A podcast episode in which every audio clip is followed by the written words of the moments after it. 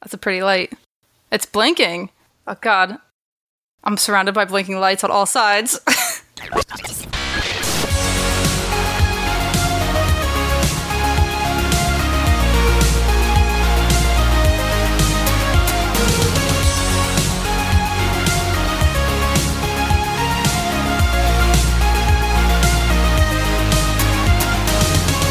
It's the Tuesday Knight Podcast. I'm Alan Gerding, and with me, it's me, it's you, your neighborhood friendly Lindsay Rode. Lindsay Rode, someone that most people don't care about yet. Yet. They're really going to care about you soon. Soon. It's coming up. On this episode, we're going to talk about International Tabletop Day because it was just International Tabletop Day just a couple days ago. Woo! It's amazing. I spent my tabletop day in New York City and I went to a bunch of places. I'll be talking about that later. What did you do for International Tabletop Day? Anything, Lindsay? Oh, yeah. I went to Giga-Bites. Shut up. We're going to talk about that later on, too. Hey, interesting little fact about me, number 22. I love April Fools, and I think you know that firsthand now, Lindsay. Oh, yeah, I do know that firsthand. Thank you for bringing that up for the wide world to find out about. Hey, well, we don't have to talk about how I April fooled you because. Oh, it was so bad. You got me so good. I guess we're going to have to tell the story. I'd like to hear from your point of view because I've never actually heard it from your point of view. From my point of view? Yeah. Oh, April from Fools. like the scared wilting point of view? All right, so April Fools. I don't even know how to start this. So Alan and I are really, really good friends. This is true. That's why I feel comfortable telling you to shut up. Everyone else thinks I'm just an asshole because they don't know the inner workings of our relationship. Right. They don't but, know how you like as we're walking next to each other down the street, you constantly shove me into poles. Right. I mean, they'll see it. They'll see like our inner hatred when they meet us in person. Yes. All the tripping and push, pushing into trash cans in particular, I think, has been a, a classic pastime. Yes. So thanks for that let's get to April Fool's because this is our first April Fool's. Well, oh my goodness, you've never experienced Alan during April no, Fool's. No, I haven't. So, so we all have partners. In one case, a wife, and we're really good friends. And we sometimes we stay with each other during cons and stuff to save money, and also because it's more fun. I got a phone call on April Fool's Day, and Alan is begging me to call his wife because his wife thinks that we're cheating on her. Hey, Lindsay, this is Alan. Um, I'm really sorry about this. This is. When you get the chance, I was wondering if you could give my wife a call. I know this sounds really weird and I'm really sorry about this, but things aren't really great right now. And. Just. Uh, long story short, give her a call, let her know all about our friendship, and just reassure her. I know this is a lot to ask, and I'm really sorry. I just eh, the little this little bit of effort right now will make a big difference in the long run, and will just get us through this hump. And it's really important it comes from you and not from me because. All right, long story short, Crystal believes no one that is sleeping with me would have the gall to call her in person. So if you just call her that would immediately dispel any of those thoughts. Oh! And I bought it hook, line, and sinker, and I panicked and I was like, oh my god, I'll never be allowed to be friends with him again. And I actually was so upset, I left the house to calm down. And I took a walk. Oh, I haven't even heard this part. This yeah, because you never heard the like, because I only talked to your wife afterwards. Yeah, so I took a walk and I ended up calling your wife from a park bench, calling her and like just to confirm that nothing was going on and that I had never met her, but I loved her, and to please let us continue to be friends, and everything was going to be okay, and I would do whatever it took to keep this friendship going. And then I found out that it was just a joke, and that's how I met Alan's wife for the first time. Oh man. When she looked at the phone, she knew right away. She looked and said, This is an unknown number. What did you do? But you forget that she didn't pick up the first time you left. No, she message. didn't. I left like this crazy message. So of, heartfelt that oh she, she listened to this message and she thought, "Oh my god, what did you do? She's so nice." And so she was already in love with you before she even called you back. But that's when my wife basically just had to explain, "Listen, if you're going to be Ellen's friend, one thing you got to know, he's an asshole." I was gonna kill you. But I also thought that was a great introduction. Yeah, I mean, it was a cool way to meet your wife, I guess, but like, it works so well just because as a girl that has friends that, you know, tend to run, um, With balls and penis? yeah, tend to run with balls of penis, and my hobbies tend to run that direction as well, it happens sometimes. and it's like always my biggest fear whenever I have a friend who is of the opposite sex is that that is going to happen. So immediately I was right there. I was like, oh no, it's happening again. Again. Oh man. I'm sorry it's happened in the past. That's alright. I was just relieved because I honestly thought that we might not be allowed to be friends anymore, and that was the most devastating thing I could think of. Oh. Um, so I was more just relieved and then just super pissed at you. but then I thought it was funny like 30 minutes later. I mean, it was all right. It was it wasn't like I was going to strangle you or anything, but I definitely am thinking about ways to get revenge. Yeah, that's what I figured. I figured it. This is a great intro because next year, ooh, I'm gonna get. Just make sure you don't legitimately get murdered or something on oh, April Oh man, Fool's Day. I will never not know what day is April Fool's again. never, ever again. Excuse me, Sam. Do you have the time? But of course, it be topic time. hey, Lindsay.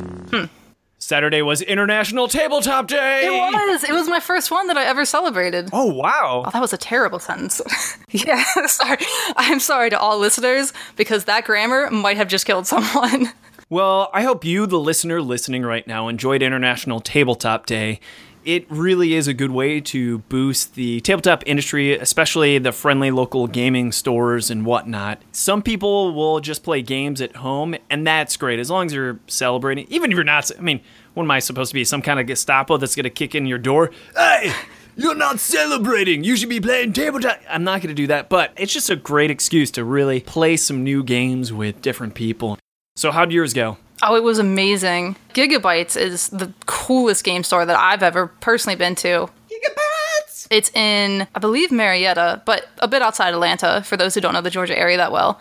Right. And- pretty much anytime you're on the show, it's either at a con or we're in Atlanta together. Right. For those who don't know, I live in Atlanta. But yeah, it was packed. It was so packed that the overflow parking lot had gone onto the grass, and they were starting to get worried about like capacity dangers and fire marshals showing up because people literally couldn't get inside. It was the most people I've ever seen in a game store, just ever. It was mind blowing how much the industry has grown. You got in there. Oh, I got in there. I kicked someone out, but I'm motherfucking Lindsay Rode. I got in that door. How did it smell? Just to be honest, was there? It was not bad. It wasn't bad. They definitely had a lot more fans out and stuff. And what I think what really shocked me is that there was more people playing RPGs than there were people playing board games or miniature games, Wow, which is awesome, but unexpected. that is cool. Maybe some people make it an annual tradition where they just pick up from the campaign in which they left last tabletop day. Oh, maybe. That'd be kind of cool, actually. What about yours? You were in not Ohio. I was in New York City. I don't know why I said it that way. You were in the Big Apple. I freaking love that city. I visit New York every few years because I have one of my best friends there, Jesse Adler. He was my brother's college roommate. If you make that connection, he lives in Manhattan, and he probably doesn't want me saying this or whatever. I'm pretty confident he's the wealthiest person I've ever personally got to know. Anyway, because he owns buildings in Manhattan, and I think that alone is like, oh, well, you have to be really wealthy to own buildings in frickin' Manhattan. But this time, I stayed with my friend Alex Hague and visited Jesse. And Alex Hague, we've had him on the show before. He's one of the co designers of Monikers, and Monikers just had a really successful Shut Up and Sit Down campaign for this Shut Up and Sit Down deck. Yeah, it did. So excited. Yeah, it's good. So I I got to hang out with him, but he lives in Brooklyn. Totally different experience. I'm so amazed that I never really ventured out of Manhattan, but as soon as I went into Brooklyn, I realized, wow, the city's total like Manhattan has a total different cultural feel than Brooklyn. When I was walking down the streets of Brooklyn, it made me think, oh, Sesame Street. It's the classic stoops and the fences are it's just amazing. I can't remember why you went to New York City, but it was something something to do with board games or something like that. It probably wasn't that big of a deal. You messing with me right now? I'm, I'm messing with you right now. Of course I know. You play. You made a 500 player game. That's insane. Yeah, all right. So there was the Tribeca Film Fest going on. The Tribeca Film Festival kicks off this week, but I'm here to help you right now with the five must see movies at the festival. First, let's talk about the dark comedy Flower, which stars Zoe Deutch as a rebellious suburban. And about three weeks prior to the Tabletop Day weekend, Alex got a message asking him if he was willing to submit some game ideas because they have the Tribeca Game Fest as part of the Tribeca Film Fest. Now, this is where it gets kind of dirty because this is also part of Kill Screen, which is another like game programmers conference type of thing. And so it's all mixed together with like this Tribeca Film Fest, Game Fest, Kill Screen. Anyway, there's this big concert by Mura Masa.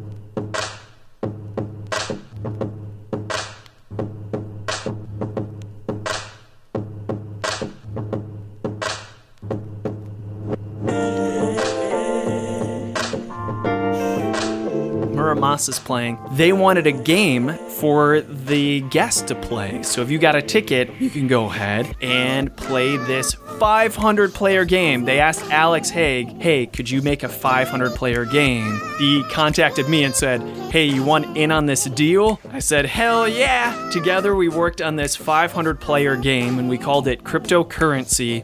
And we were expecting the worst. We were expecting this is going to be during a loud concert. People are going to be going to the open bar. They're not going to give a damn about this. We didn't think near anyone would go ahead and start playing the game. So we planned like 500 people.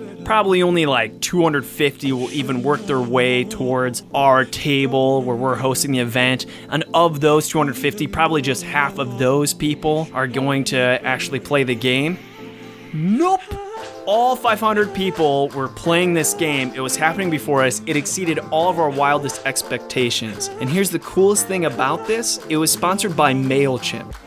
So, MailChimp is the company that does email client servers for your newsletters. We use it for Tuesday Knight Games. So, anytime you get a Newsday night newsletter, if you sign up on our website, it goes through MailChimp. It's a pretty awesome company and they sponsored it. So they paid Alex and myself to make this game. And they offered all these cool prizes for people to win. The game is cryptocurrency. Everyone starts with a packet of currency that was all about cryptids. Are you familiar with cryptozoology, Lindsay? Cryptozoology? Obviously, not with your tone. No, wait, wait. I have to take a guess. It is the study of dinosaurs frozen in ice. That's a very healthy guess. It's the study of cryptids. Cryptids are the monsters that supposedly exist, but no one can find any evidence of besides blurry photos. With that being said, can you name any cryptids, these monsters that are elusive that actually exist, supposedly? Yeah, I mean, I guess an example would be where I grew up, there was a legend of a devil hound that would eat you if you went under this bridge. Would that be an example? Yeah, that's a perfect example. What do you think the most popular cryptid is? Is it Bigfoot? It's It is Bigfoot It is. Bigfoot. It is Bigfoot. But what if you're Scottish? What's the most popular cryptid? This is the Loch Ness Monster.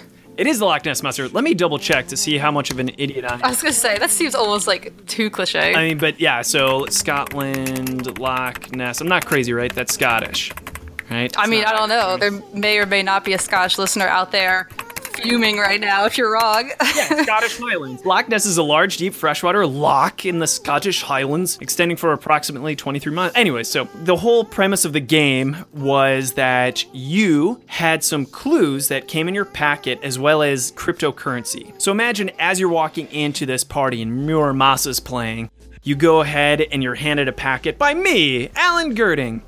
And I say, Here's your game packet. It's a game that everyone's playing. In it, you'll find a clue and some currency. You gotta work with all the other party goers in order to get some prizes. Want some prizes?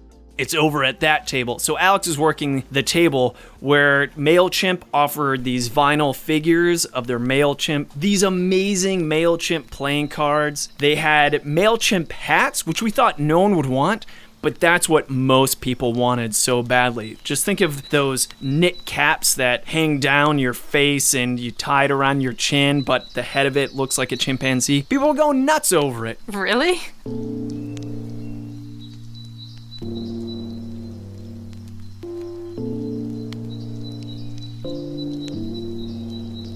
Yes, everyone's working together, and if you had Bigfoot clue one of four, you try to find people that Bigfoot clue two of four, three of four, four of four. There isn't a single winner, a whole bunch of people win.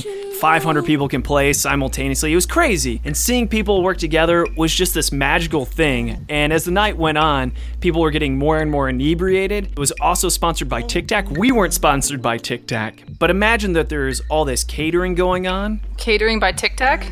There's just Tic Tacs everywhere. Sounds horrible. As many Tic Tac canisters as you can think of on these cocktail tables. So people are just grabbing handfuls and handfuls of Tic Tacs. And it was also sponsored by Nutella. So I think these are like sponsors of the Tribeca Film Fest. It was just money, but it was so unforgettable. Oh! And if you check out my Facebook, you can see pictures and videos of it. Alan Gerding at Facebook. But thanks for asking. But that was the day before tabletop.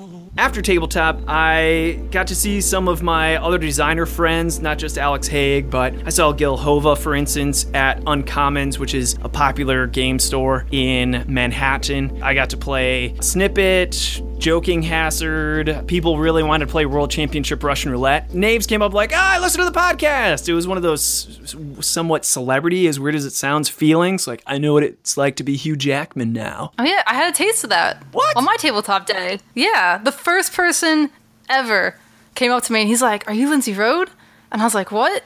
Because I thought I was in trouble because I had like snuck into this building. and I was like, "Yes." And he's like, "Oh, it's amazing to meet you." Thank you. And they just started to walk away and I was like, "Wait a second. You can't just say that. Like, who are you? I'm so sorry. I don't remember." And he's like, "Oh, I listened to the podcast. I'm a big fan." And I just started sputtering and like I went in for a hug, but then I pulled back because I didn't know what to do, and I just looked like an idiot because he was the first person who had ever done that, and his name was Josh. He was the nicest guy ever. Yeah, Josh. I don't know if he knows it, but good job, Josh. You made my weekend. Thanks for listening, Josh. If you're listening to this, thanks for listening. Don't be a stranger. In fact, Lindsay, I have something pretty exciting that you just inspired me to share. Oh, let's hear it. I want to really start a knave to knight program where if you're listening to this and you like the show, if you have a good gaming story, any story of your own that you personally find relevant, if you record it and send it to us and it's good enough, we will totally publish it on a segment for our episode. So you want to make sure it's not too long of a story. You want to keep it 10 minutes or less. But if it's a good story and the sound quality is good enough that we're not going to piss off other listeners, we will totally release your story on this podcast. And then we'll say, hey, you're no longer a knave, an official knight because you're contributing to the podcast in the most directive ways. Oh yeah, we get to knight some people. I've never I've never been part of a knighting before. You're also going to be a knight as well, not because you're on the podcast, but you're going to be at Gen Con with us, aren't you? Yep. Yeah, it's gonna be the dream team. It's gonna be the Wonder Twins of Gen Con. We're going to make no sales whatsoever because we're probably just going to be shoving each other into trash cans the entire time. Yeah. We're doing overly elaborate high fives. Yes, or playing assassin constantly. Yes. I'll be working the booth with Lindsay and Sean and some of our other greats. I'd love for people to come out to our Gen Con live recording episode, and I hope you'll be there too, Lindsay. I will, in fact. I can't wait. I'm so pumped for this con season. Oh man. And it's just about to start. Oh, mine already started, actually.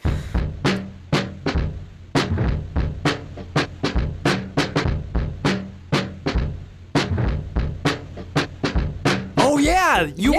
went to freaking. I went it's to not Chi- officially a gaming con though, isn't it? A comic con? No, Where'd it was the C2E2 in Chicago. I checked it out. Saw what kind of uh, tabletop presence is there. What kind of tabletop presence is there? A budding presence. Butting, is in like a lot of butts. Um, not what I meant. Oh, budding, like a Budding. flower. Yeah, yeah, like a growing presence. But go on. I digress. Yeah, it was um C2E2 in Chicago. It was huge. I think they said it was numbers close to Gen Con, like 80 to 100,000 people. And I, it was my first Comic Con ever. Yeah, it was it was really cool. There was a little group that was playing tabletop games in the dealer hall and out of it, but tons of video game going on. and celebrities everywhere, people getting in autograph lines, which I had never seen before, and art. So many artists. I was just in heaven. There was just artists for days. It was amazing. We went to Dragon Con together. Mm-hmm. C23PO2, whatever the name of the con is. What was it like compared to Dragon Con as far as the gaming presence? Just the same amount? More? It was, Less? I would say, a little bit less. Because at Dragon Con, there was a pretty strong werewolf thing going on. Like, there were definitely people playing board games on that one floor with the Absolutely. imported Japanese arcade machines. I felt that was definitely a stronger presence than what I saw at C2E2, which was just a few Wow. tables of players. but that's not officially a tabletop con. I feel like International Tabletop Day is a great time to celebrate because for me, that is the day that it signifies, hey, con season is starting. There was gathering of friends before that, but that's only for invites. It's not open to the public, so the mass public con season is now starting. Yeah, it is. And I think you're going to be at every single con I'm at, almost annoyingly. Yep. Yep. I will be stalking you. Oh, Be prepared. Lots of assassinations. Yeah, because I'm not going down again. We'll find out. Hey, Lindsay, if they want to find out who you are, they should get in now before you're uber famous as a designer. Yeah. yeah. How would they annoy you? Uh, you can annoy me via Facebook, which is just Lindsay Rode, R O D E, at Facebook. Or you can bug me on Twitter, which is Lindsay, L I N Z Y underscore R D. Or just search Lindsay Rode. Jeez. I know. I I have many Twitter handle regrets. but it's too late now. I already have too many followers to quit. I'm on the Facebook. I'm on the tweets. You can check me out at Alan Gerding, A L A N G E R Ding. You can always write the podcast. In fact, I hope you do our Knave to Knight program and send in some audio of your own of a good story. And that would be podcast at TuesdayKnightGames.com. Spelled with a K. Oh man, that was Chessbeard. I know you love Chessbeard, Lindsay. I haven't talked to him in a while. Well, he keeps on talking about you. I so I've heard. So I've heard. Lindsay doesn't like Captain Chessbeard. Hey, he's he's a character. He's definitely a character. Hey, thanks for listening. And I think with that being said, this episode is. What is it? Is it finished? It is Wait, it's finished? It's finished. I'm having so much fun. I know, I know. That's the tease. We're, uh. table. hey, thanks so much, Lindsay. Yeah, thanks so much.